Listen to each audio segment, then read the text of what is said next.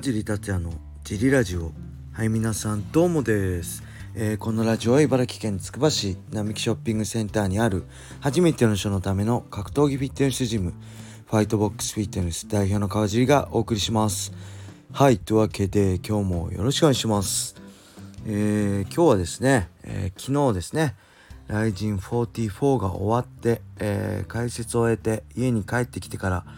これを収録してます、えー、会場回線の皆様そしてペーパービューをね視聴してくれた皆様ありがとうございました。どうでしたでしょうか？いやー面白かったですね。えー、まあ全部メインイベントの金原選手が持ってったんじゃないでしょうか。まさかのクレベル選手に完勝でしたね。えー、打撃はもちろんですが自らタックルに行ってテイクダウンして寝技でもマウントからパウンド打ったりまあ圧勝と言っていいでしょうね。いやこれがやっぱ一番びっくりしたし、えー、感動しました、まあ、戦前の予想ではね、えー、僕も斎藤選手斎藤裕選手も石渡君もあの U-NEXT のね、えー、勝敗予想ではクレベル選手って言ってたんですけどまあ大体みんなそういう予想の人は多かったと思うんですよねファンの人も。それをなんとねここまでしっかり勝つとは舐めてました。ごめんなさい、えー、カナラ選手にねあのリングの上でもリングの下でも怒られちゃいましたけど、えー、すいませんでした。本当に強かったですね。えー、まあ本当に金あの金ちゃんは40歳で、えー、まあ僕の5個下なんですけど、まあ、ほぼ同世代でね僕がドリーム、えー、金ちゃんがライジンで戦って、えー、大晦日ね同じ、えー、大会出て、えー、まあほぼ同世代なんですけど、えー、本当にねなんだろう戦国のチャンピオンになにもなってるし山本キッド選手にもね、えー、戦国ドリーム対抗戦で勝ってるし、まあ、USC にも出てランカーにもなってるしね本当に強いんですけど、えー、決してねこのジャパニーズ MMA の中でのこうなんだろうこうメインストリームではなかったんですよね。えー、まあ青木真也とか、えー、まあ、僕とかね北岡悟とかが本当00年代ですね2000年代、えー、ジャパニーズ MMA、まあ、いわゆる冬の時代っていうのを生き抜いてきた中で決してメインこう中心人物ではなかったんですけど実力者であったね、金原選手が、まあ、40になってねこの「雷神」っていう舞台で、えー、誰よりもフェザー級の中で光り輝いている姿を見るとうん、まあ、ちょっと焼いたり、まあ、その何倍も嬉しかったりで本当にね感動しました。なんか本当40歳からの遅咲きじゃないですけどここで青春爆発っていうかねこうたくさんの人に金原選手の強さを見てもらえるっていうのは僕も嬉しいですね。同世代として。やっぱりそんな多くたくさん練習したわけじゃないですけどディープ上場だったりね大沢さんのハーツだったり、えー、あと T ブラッドにもね2回ぐらい来てもらってスパーしたことありますけど本当に強いしね。僕もいつい本当怪我するんじゃないかと思っていつもヒヤヒヤしながら、えー、スパーリングしてたんで、あのー、まあ、そういう意味ではねこの勝利は個人的にもあの嬉しかったし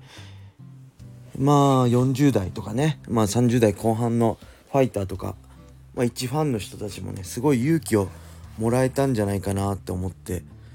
なんか嬉しかったですね。えー、まあね UNEXT でも言いましたけど本当に強いんですけどいわゆるこう本番でなかなかその実力発揮できないっていうか USC の、えー、マイマイクドマクドナルド戦だったり雷神での、えー、何ですかヘクターでしたっけ？ビクターでしたっけ？戦とかね、えー、なかなかこう大事なところで勝ちきれないとこがあったから僕はそれそこをねちょっと心配したんだけどまあ全然そういう心配も関係なく完勝でしたね。びっくりしました。そして感動させていただきました。ありがとうございました。まあ他にもねまあ、堀江選手のライト級転向これもまさかスパイク・カーライルってね本当に強いんですよ。えっ、ー、とねベラトールで僕が解説して初めて解説したのはね、えー、セルジオ・ペティスや堀口選手のの試合の時に初めて UNEXT ベラトール始まった時にも出場しててね、えー、12ラウンド目ちょっと攻められてたんですけど3ラウンド目巻き返して逆転の一本勝ちとかしてるんですよね。本当に強い選手 USC にも出てて強敵にしか負けてないんでさすがにねライト級転向でフィジカルさ体格差もあるし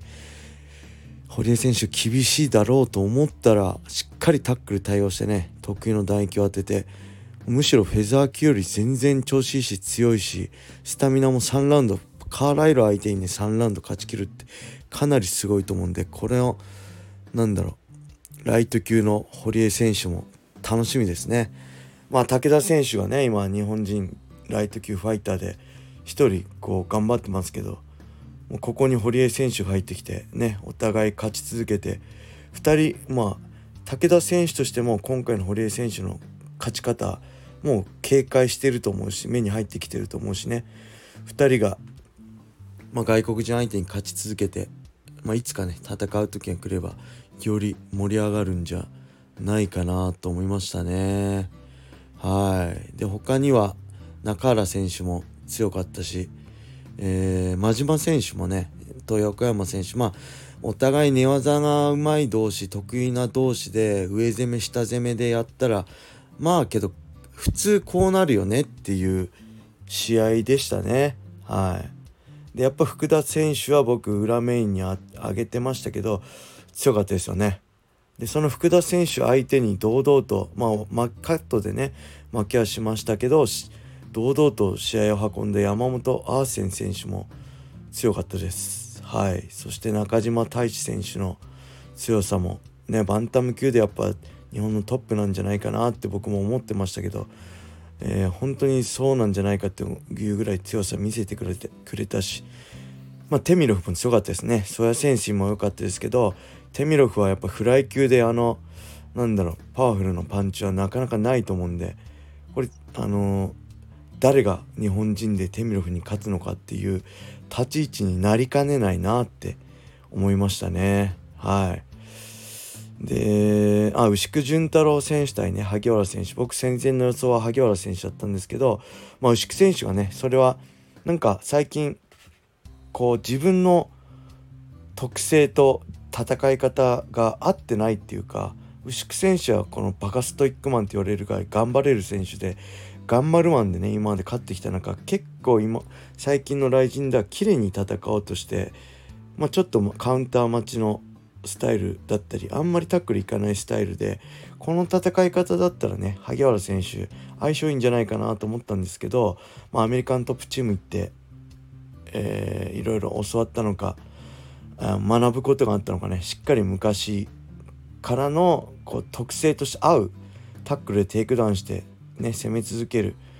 このバカストイックマンっていう名にふさわしい戦い方をしてくれてすごい強かったですね。で萩原選手も1ラウンド目すごい良かったしプレッシャーのかけ方もすごく良かったので、まあこの2人は何だろうまあまた見てみたいですね。で牛木選手はちょっと階級変更のこと言ってたんですけどこれは多分階級ライト級に上げるっていうよりもバンタム級を視野に入れてるのかなと思いますね。やっぱりねアメリカントップチームと海外に練習行くとその同階級の選手がオフの時っていうか減量する前のでかさ目の当たりにするとびっくりすると思うんですよね多分僕海外練習行ったことないですけどセコンドでアメリカ行った時にあの僕もね2011年に対戦して、えー、ベラトールのね解説もしてるジョシュ・トムソンに AKA アメリカンキックボクシングアカデミーってジョシュ・トムソンの所属ジムで会ったんですけどびっくりするぐらいでかかったんですよ。一緒にいた櫻井隆太さんっていう当時ミドル級84キロのね僕の仲間と同じかそれよりでかいぐらいだったんであこんなでかいんだって驚いたんですよね。やっぱ海外の選手ってこうオンオフとでかいしあの変化が大きいし減量もうまいんで一気に落として一気に戻したりするんで、まあ、そういうとこリアルに見て試合とか練習とかして経験しちゃうとね俺もしかしてもう一階級下の方がいいんじゃねえかって思っちゃうんですよねでそれが合うか合わないかはやっぱ個人差もあるしどのぐらいあの通常体重があるかにもよると思うんですけど、まあ、僕もそれを見てねバンタム級の落としたけど僕は失敗だったんですけどまあ牛久選手がねそれをアメリカントップチーム陣営とね相談してどこを選ぶのかちょっとこれから楽しみではあります。はい。そしてまあキックボクシングのねアンポン選手と宇佐美選手の試合は置いといてまあそこからね木村選手がいきなり脱いで木村稔選手ね、えー、リングに上がろうとしたのはちょっとびっくりしましたね。やっぱ、うん、僕木村選手はね好きだしえー、昔ねちょっと一周練習した時期もあるし僕人間的には好きなんですけどちょっとねあの行為はね正直なんか神聖なリングを舐められてるようでちょっと僕は好きではありませんでしたね。はい。そして1週間後ね会見ああの休憩の時ね榊原さん言ってましたけどなんと井上直樹選手が怪我で欠場太田忍選手対佐藤翔光選手が来ました。びっくりしましたね。佐藤翔光選手っていうのは知らない人も結構会場では多かったと思うんですよね。声援少なかったし。元ねシュートのバンタム級世界チャンピオンで1にも出てね本当に強い選手なんですよね。1でもタイトルマッチまでは行ってないのかな。本当に強い選手で、えー、1の契約がねこれクリアになったんですね、えー、そして来人参戦ってことで、まあ、知る人ぞ知る実力者なんでこれはえー、もちろんね井上直樹選手な直樹選手の怪我は残念ですけどちょっと楽しみになりましたね。あのバンタム級に佐藤翔光選手が参戦するっていうのは。はい。そしてこのカードで急遽ねあの榊原劇場で朝倉海選手は緊急参戦でなんとリングの上で直接オファーっていうね本当なのかなんかネタなのかわからない浩二選手に出てくれるかなとか言ってなんかいいとも風にやっててそのやり取りもちょっと面白かったんですけど本当なんですかねこれ1週間前のオファーしかも MMA デビュー戦朝倉海斗ってこれ本当に実現するのかねちょっと僕はドキドキなんですけどまあその辺も含めてね、えー、来週もあ今週も来人が楽しみです。僕はペーパービューで見る予定です。もしよければこのスタンド FM でライブやりながら見ようかなと思ってるんでよかったらなんか返事ください。レターもお待ちしてます。はい。そんな感じでえー、まあ控室ね実況控室実況解説陣控室でね今回、えー、ゲスト解説してくれた鈴木千尋選手とねいろいろ喋ったんですけど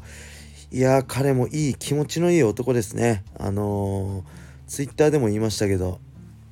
ね、安保選手と宇佐美選手の試合の後安保選手と木村選手のやり取りで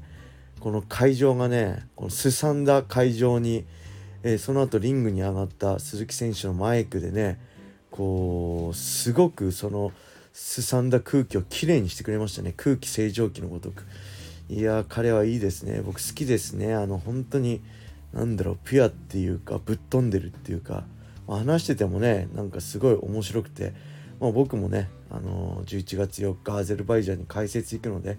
よろしくお願いしますと挨拶することができて嬉しかったです。あのー、彼のねこう体感劇を